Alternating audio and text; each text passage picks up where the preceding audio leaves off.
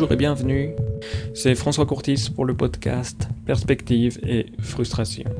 Aujourd'hui nous allons parler d'exothéologie, de néo-théologie, de tech-théologie. Alors pour l'exobiologie, vous comprenez, c'est la théologie des mondes extérieurs, donc la théologie des civilisations extraterrestres. On va se pencher sur, ce, sur cette idée. On va commencer avec un, euh, avec un roman d'Arthur euh, C. Clarke, le quatrième livre du, du cycle de Rama, qui s'appelle d'ailleurs Le réveil de Rama. Et dans cette donc déjà il faut savoir que c'est une histoire, euh, ce que je vous raconter c'est une histoire annexe, donc c'est pas vraiment du, du spoil. Hein. Mais donc dans cette histoire, euh, des représentants de la civilisation humaines vont rencontrer des représentants d'une civilisation extraterrestre. Une civilisation extraterrestre qui prend la forme plus ou moins de, euh, de pieuvre. Et lorsqu'on rencontre une civilisation extraterrestre, une des premières questions qui arrivent, c'est avez-vous une religion? Avez-vous un dieu?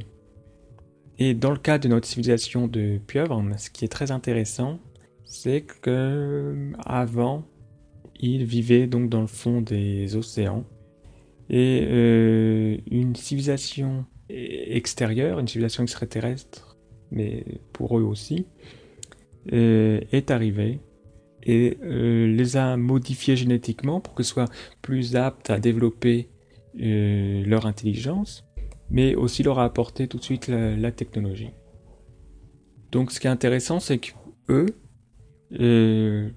leur développement, leur apparition, leur aptitude à, penser, leur, civilisation n'est pas issue donc de la magie, comme c'est un peu le cas pour l'homme avec les religions, mais vraiment à de la rationalité pure, puisqu'ils comprennent bien que qu'ils sont le, le, la suite hein, d'étapes, des différentes étapes d'un processus de sélection naturelle, puis que justement cette civilisation extraterrestre leur a expliqué euh, la biologie, leur a expliqué euh, la technologie et, le, et les a développés, donc les a transformés génétiquement.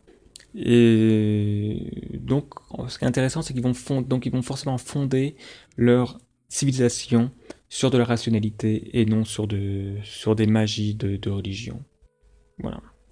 Le deuxième euh, roman, c'est le lemme de, de Solaris.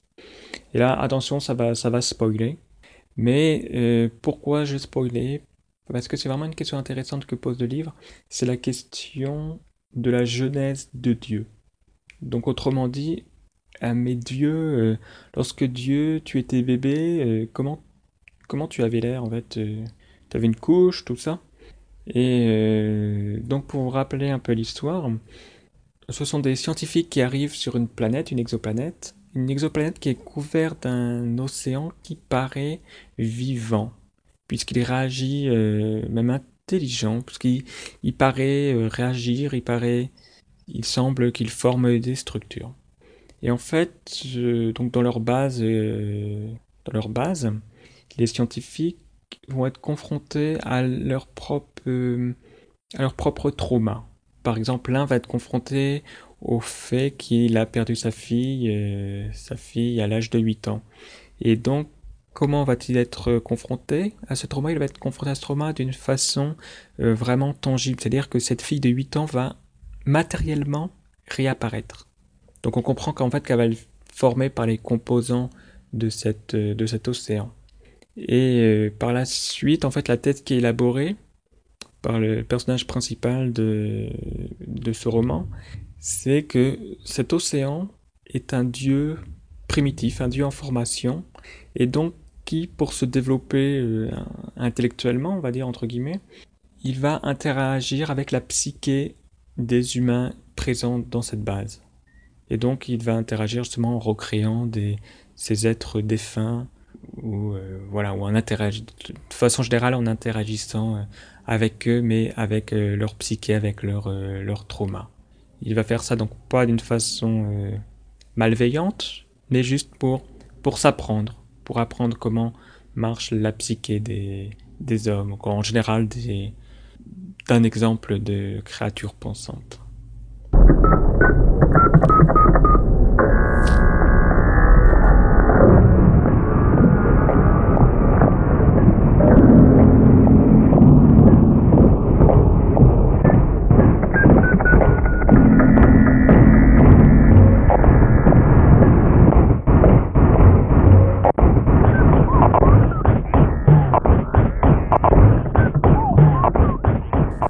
Alors maintenant, on va parler de néo-théologie ou de tech-théologie, donc la, théologie de la technologie, la, techno, la théologie liée à la technologie, liée à l'intelligence euh, artificielle.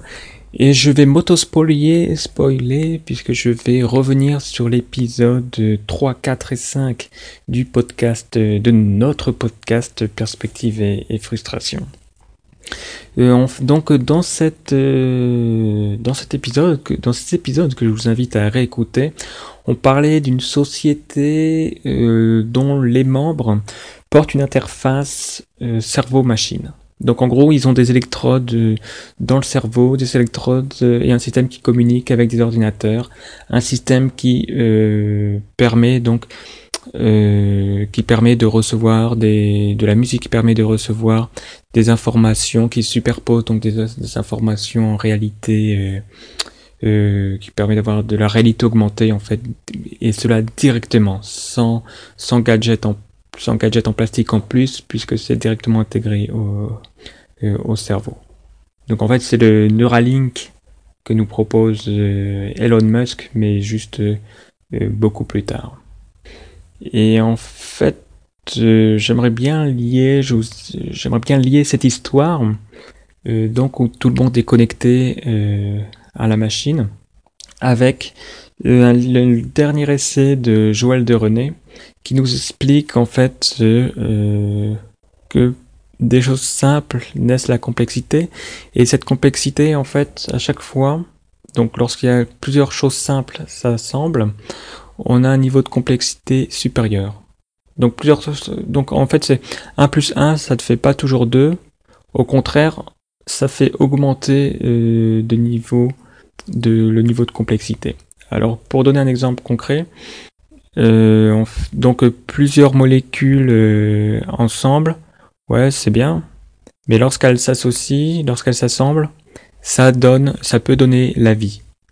Donc des petites protobactéries. Après, les protobactéries, euh, pour un être, euh, pour un être euh, pluricellulaire, donc c'est plusieurs, plusieurs cellules qui sont, qui sont ensemble. Et du fait de cette association, en fait, bah, on va aller plus loin puisqu'on va créer un, un être pluricellulaire qui a des organes, qui a des, qui a des membres, donc qui peut se déplacer plus facilement, ou justement qui peut euh, avoir une intelligence euh, développée. Donc après, on a cet être avec une intelligence développée. Bah, s'il est tout seul, euh, bon, c'est sympa, il peut chasser, il peut faire des trucs.